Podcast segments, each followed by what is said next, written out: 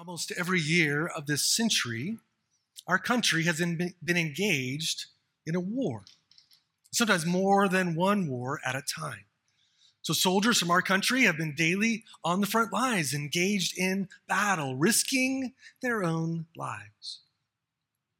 But honestly, for most of us as Americans, we give little thought, little awareness to this war that is over there.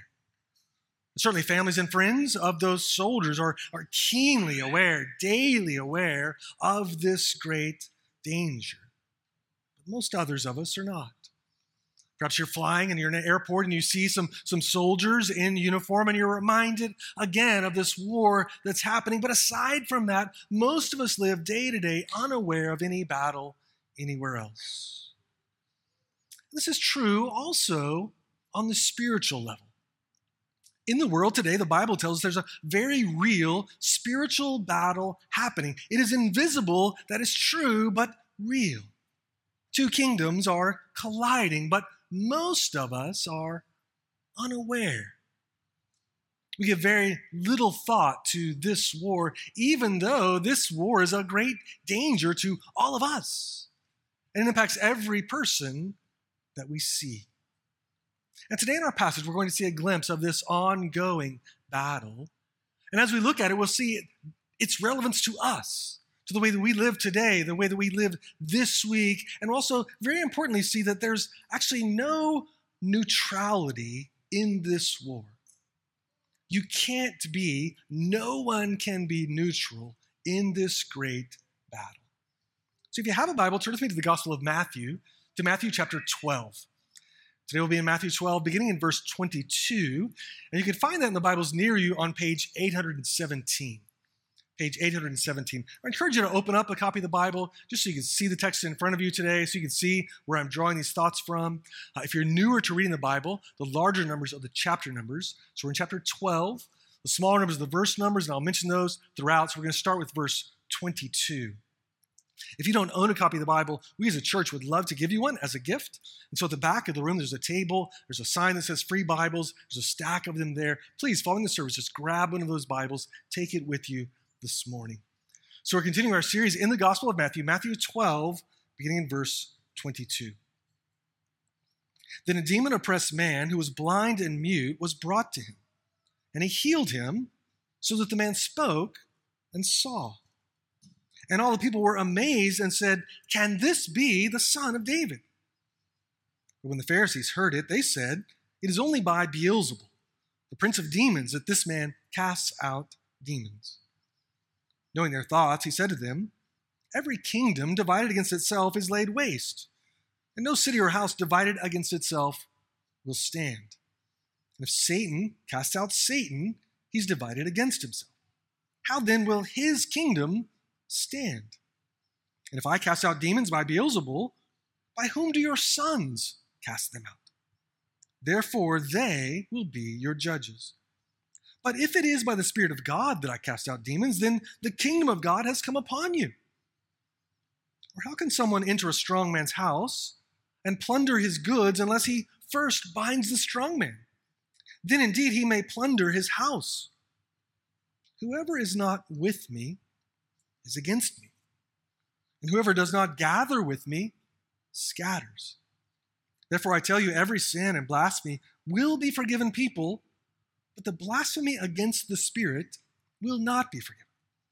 And whoever speaks a word against the Son of Man will be forgiven, but whoever speaks against the Holy Spirit will not be forgiven, either in this age or in the age to come.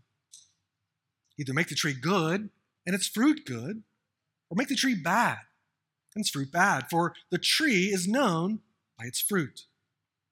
You brood of vipers, how can you speak good when you are evil? For out of the abundance of the heart, the mouth speaks.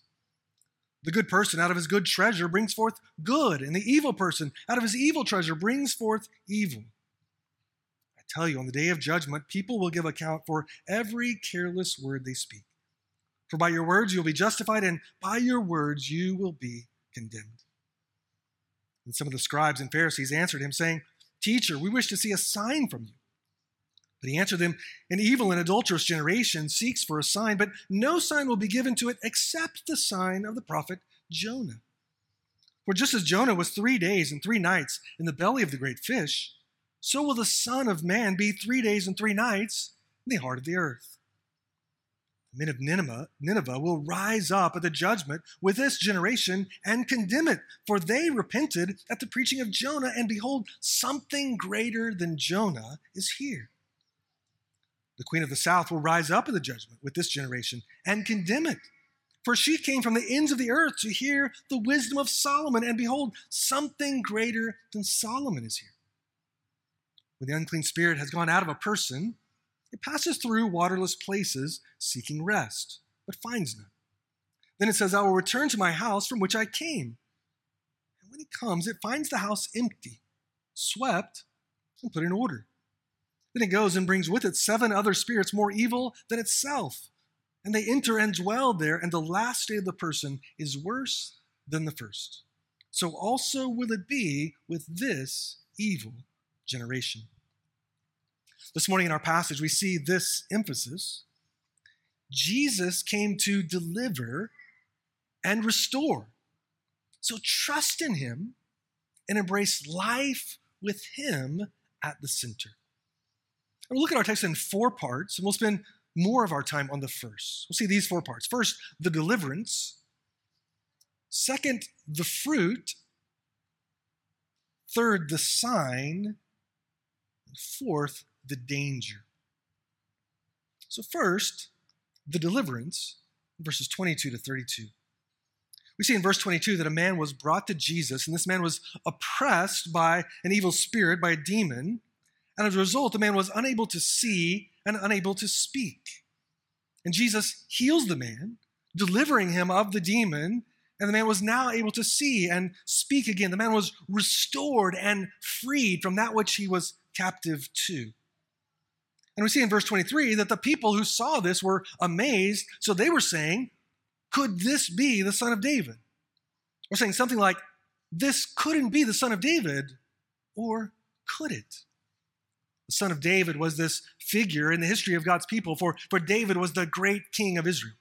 And God had promised David that one in his line would reign on his throne forever. This was the promised one, the hoped for Messiah. So they're saying is, could this be the one? A mixture of amazement, question, and doubt. Might this actually be the promised Son of David? We see a different response, though, verse 24. Of the religious leaders, the Pharisees, and look what they say.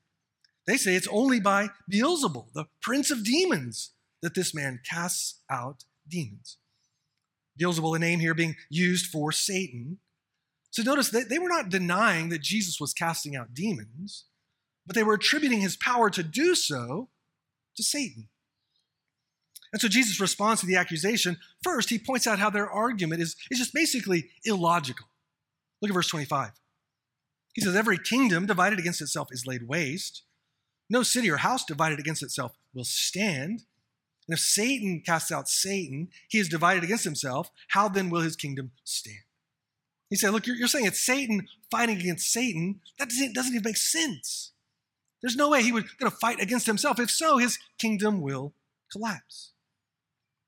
Jesus also points out that some of the Pharisees had also cast out demons. So he says, well, if some of your own group cast out demons, are you saying that they do it by the power of Beelzebul? Obviously, that's not what they say. And if not, why are you saying that Jesus is doing it by the power of Beelzebul? Then Jesus says, verse 28, if it is by the Spirit of God that I cast out demons, then the kingdom of God has come. This has been Jesus' message throughout his earthly ministry. The kingdom of God has come near, and it's come near because the king has come near. Jesus, the king, has come. And where he comes, the power of the Spirit is at work. The kingdom is near. And then he goes on to say that clearly Satan is powerful. In order for someone to overcome Satan and deliver someone from him, that person would have to be stronger than Satan. So use the image of someone trying to plunder a house. So let's say there's this person that has this sort of fortress of a house. And in this house, they have people that they're keeping as captives, slaves that they're keeping there. well, how could you deliver them? You'd have to be stronger than the strong man whose house it is. You have to be stronger than the strong man who has these captives. So Jesus says, if Satan is strong, and he is, he's stronger than people. And if I'm able to come and deliver people, then I must be stronger than Satan, the strong man. The king is stronger than this evil one who's been exerting his influence in the world. Jesus came to overthrow the kingdom of darkness, to free people from captivity. And we see here that the Bible is making the argument that there are unseen, invisible realities in the world. The Bible, across its pages, makes the argument there is a very real, invisible battle. There are spiritual beings that, though we don't see them, they are very real. Of course, in Greater Boston, many, perhaps you, would scoff at the notion of angels and demons, of Satan, of an invisible reality. And yet I wonder, when we see the pervasive evil in our world, so much that we can attribute to the sinfulness of people, but don't we at times even wonder, is there something even more at work in the world? Could it be there are invisible hands at work? Jesus is making clear there are very real spiritual forces that are powerful, and they're working out evil, destructive plans in this world. But Jesus makes clear, although there is a real and powerful enemy, Jesus is infinitely greater. For Jesus is a king unlike any other. He is no distant king who sent some soldiers to fight in this war. No, he's the king who came to fight himself.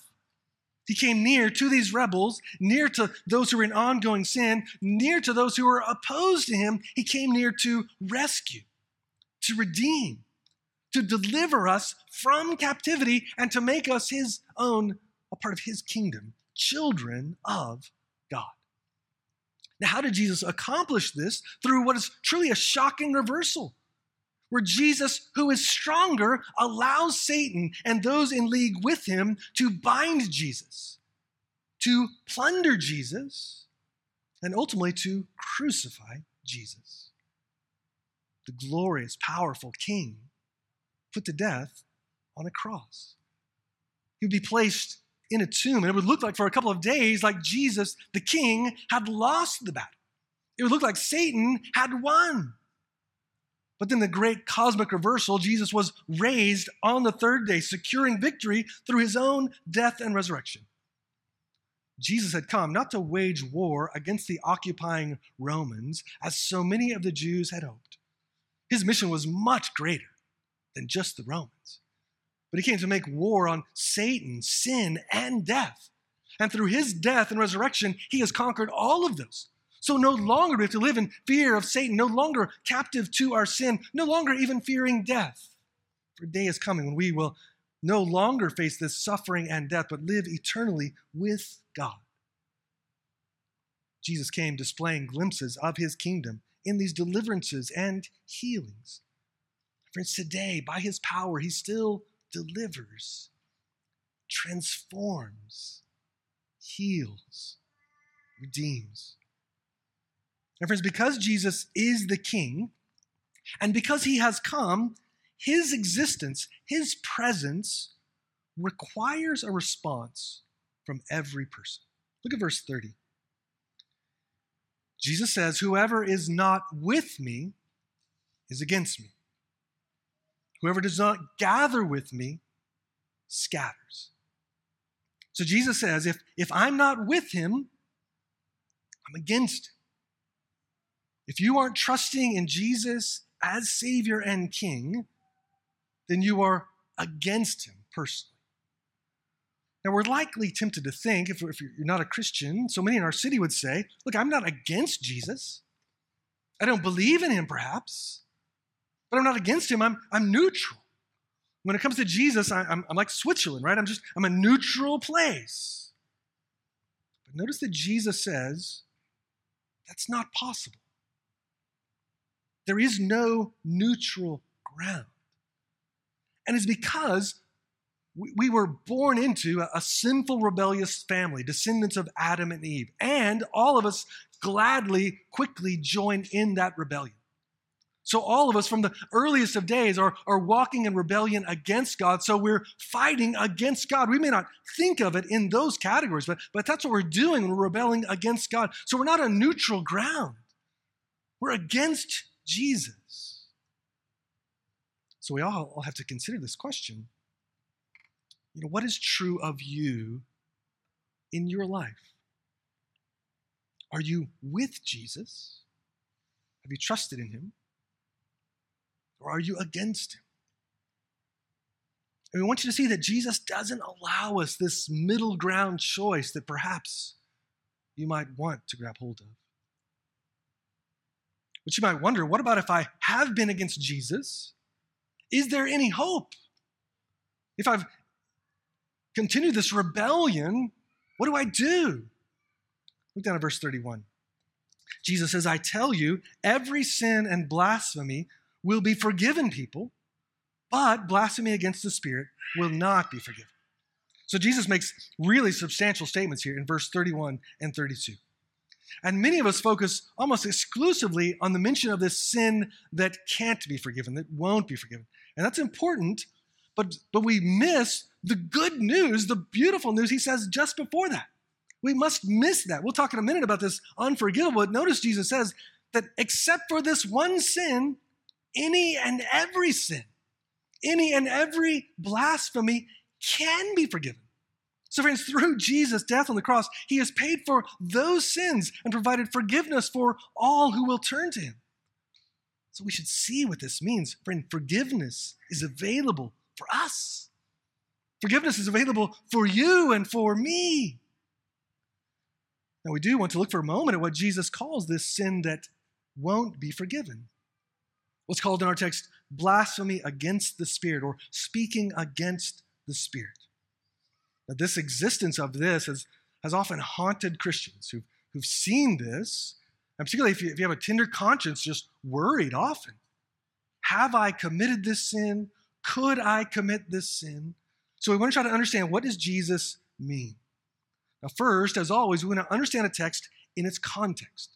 So Jesus gives these words to these religious leaders, trained religious leaders, the Pharisees, who are denying Jesus' claim to be the king and attributing to Jesus, the Son of God. They're saying that he's in league with Satan, that he's empowered by Satan.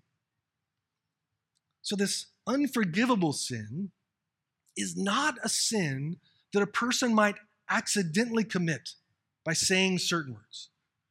It is not an impulsive sin. It's not a slip of the tongue. So as a Christian, you don't have to worry that somehow in this life that you're really angry and you say something, that somehow you're going to say something that, oh, now I've committed the unforgivable sin. That's not what's going on here.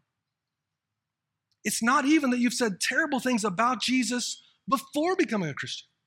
For we see in the Apostle Paul, who he was adamantly opposed to Jesus, condemning Christians, hauling Christians off to jail. He calls himself a blasphemer.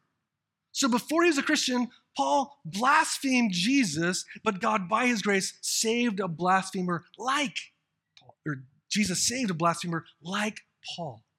So it's not blasphemy before you're a Christian. We see even in Jesus' own family, like his siblings show up and they want to bring Jesus home. They're like, look, you're just out of your mind. And so some of those siblings become disciples of Jesus. It's also not that you've denied Jesus before following him or after following him. For we see the Apostle Peter. He denies Jesus 3 times, even knowing him. And yet Peter is transformed by grace, writes a portion of the inspired scriptures that we have. So we understand those are not unforgivable sins. God forgives freely those. So what is this sin that won't be forgiven? One author describes it this way: this sin involves willful unbelief, persistent rebellion, and final denial.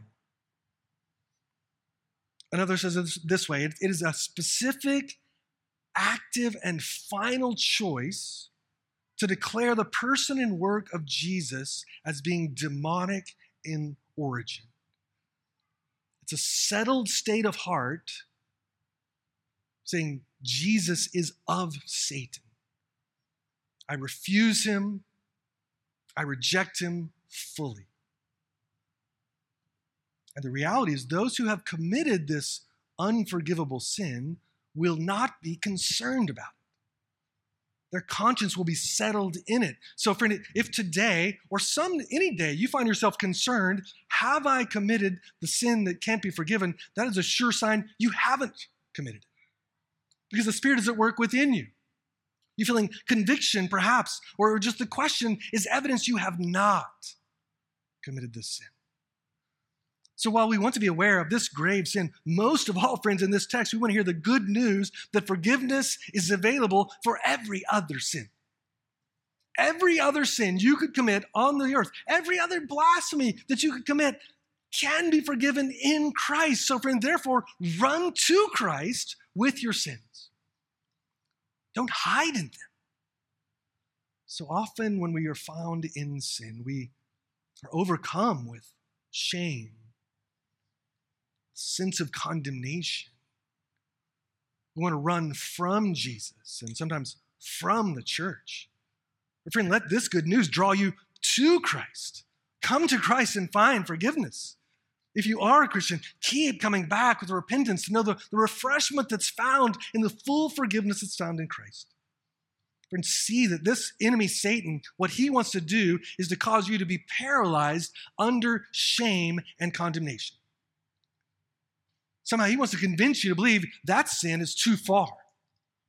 He wants to convince you that there's no place for you in Jesus' church because of the pervasive nature of your sin, the sin you committed last night or last year. Friend, that's how Satan wants to destroy, but that's not true.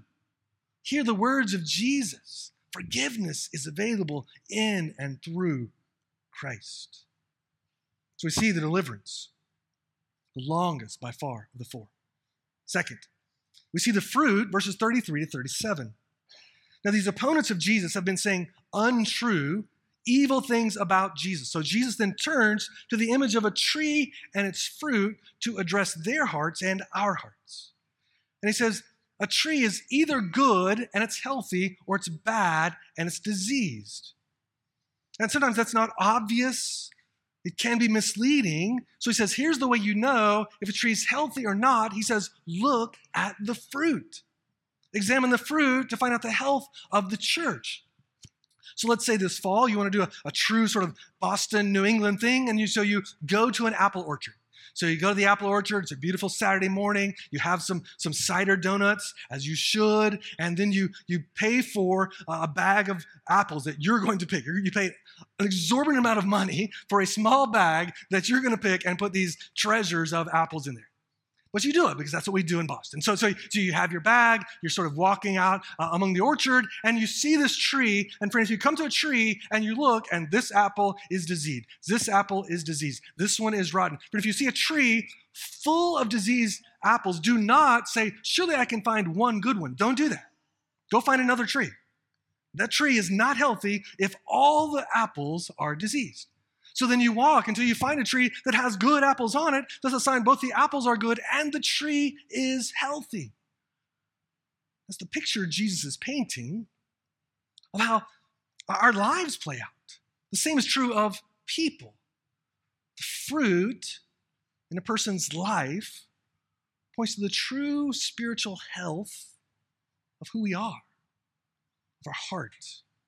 And here Jesus focuses on a particular fruit, and that is the fruit of our words. The Pharisees that Jesus is speaking to have been saying evil, false things about Jesus. We've seen that all across the beginning of the Gospel of Matthew. Again and again, saying untrue things about Jesus, questioning, accusing him.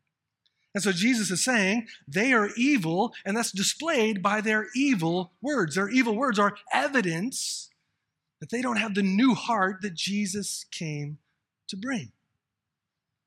Jesus then gives us this broader principle that's so important for all of us. Look down at verse 34.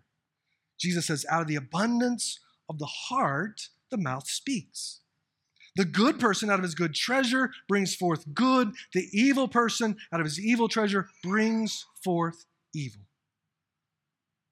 The words that we say reveal our hearts.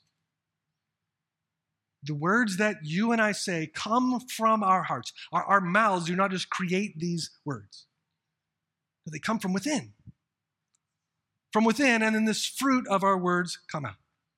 And if a person's heart is good, typically good words will come out. If our heart is bad, typically evil words will come out.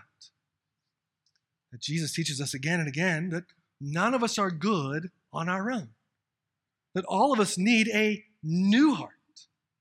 And Jesus came to give us a new heart.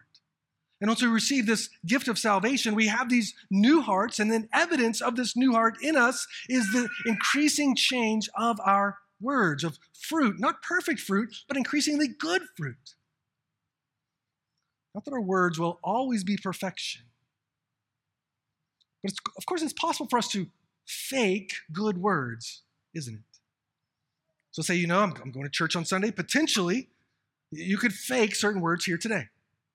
I'm not going to say certain words I said yesterday, or that I'm going to say tomorrow, but I'm going to use kind of church lingo, and so I could fit in, look like there's good fruit today. Or you could have a job interview tomorrow, and you could use perfect language. Right? You think about what you're going to say, what you're not going to say, and for a few moments, present good fruit when actually our hearts are far from God. But the truest test of our words is, what are my words like under pressure? What are my words like when I'm stressed, when I'm angry? And what are my words like when I think it's a private conversation? It's only you and one other, a close friend. It's only you and a roommate, or you and a spouse. The text is only between you and three other people. What are the words like then? And we see repeatedly in our society and in public when often a politician or a celebrity thinks they're saying something in private, but it turns out the mic was still on. Or it turns out they were being recorded, and they say something that's horrible, and the public is aghast. So then the person says, I'm sorry that those words came out. That's not what I really believe. As if to say, those words just came from nowhere. Really what they mean to say is, I'm sorry you heard what I really believe. I wish you had heard me say what I don't really believe, but what you wanted to hear, but I'm sorry you heard the true thoughts of my heart. Just a glimpse for a moment of what they really believe. Friends, the same is true for us. In private conversations, or sometimes strangely, we say this way on social media, as if those aren't public, but then somehow we say things on social media we would never say to a person face to face, and we'll say it about them or to others about them. But it reveals our hearts. And Jesus cautions us that we will face accountability for our words. Our words matter. Now, the most true and important words we can say is, first, I'm not good, and I need a Savior. Those are the best words any of us could ever say. And so we place our faith in Christ, we repent and believe in Christ, and then we're given a new heart as a gift from Christ. And then as we seek to mature as a Christian, empowered by the Spirit, we seek to increasingly live differently. So fewer destructive words, more truthful words, thinking differently about the words we say to others, changing the way that we interact on social media. So we want to leave behind sinful words. But not stop there. Also now use these words for good. I mean, it's a good thing to move beyond destructive words, but we should also see the power of words. We can use words to build up, to communicate love, to encourage, to serve. We can use words to share the gospel. So friend, I wonder, if you're really honest, what is the abundance of your heart currently producing in your words? Those who know you best, those who you communicate seemingly privately, what are they hearing from you? Do you have a new heart? And if not, that's the starting place. Turn to Christ. And if you do have a new heart, friend, what does it look like to move towards truthfulness and away from gossip, away from slander? Instead of tearing others down, instead of excusing and justifying our words, building others up. And friends, we saw earlier in James, this is a hard fight to change our words. This is one of many places we'll likely be helped to invite another Christian into this. So you might say to a brother or sister in the church and say, hey, I need to make progress in my words. So I'm asking you, would you ask me next week how that's going? You might have been very specific. In the workplace, I'm tempted towards this. Would you ask me about that next week? And friends, the good news is this is also a way for you as a Christian to display the beauty of the gospel of Jesus Christ as we're scattered this week. So in the workplace, friend, what would it look like for you not to join in tearing down the boss when everyone else does? What would it look like to not join the workplace gossip when it's so tasty and attractive? Students, as you start the new term, what does it look like to not join in tearing down the instructor when everyone else so easily takes the shot? Friend, one of the ways you can display the fruit of a changed life is by how you use your words in those places. So we see the fruit. Third, then we see the sign in verses 38 to 42. Verse 38, we see the scribes and the Pharisees, they say to Jesus, "Teacher, we wish to see a sign from you." Now, they've already seen many signs and miracles that Jesus has done, and now they're basically asking for a miracle on demand. Do a miracle now, right here, right now, they say. Give us something convincing to authenticate who you are. But Jesus speaks very frankly to them as he calls them an evil and adulterous generation. And he says that they'll be given a sign, but only this one sign, he says, and that is the sign of Jonah. So here Jesus points back to the Old Testament prophet Jonah. If you want to read the story, you can go to the book of Jonah in the Old Testament. It's a wonderful, brief book, so I would commend it to you this week.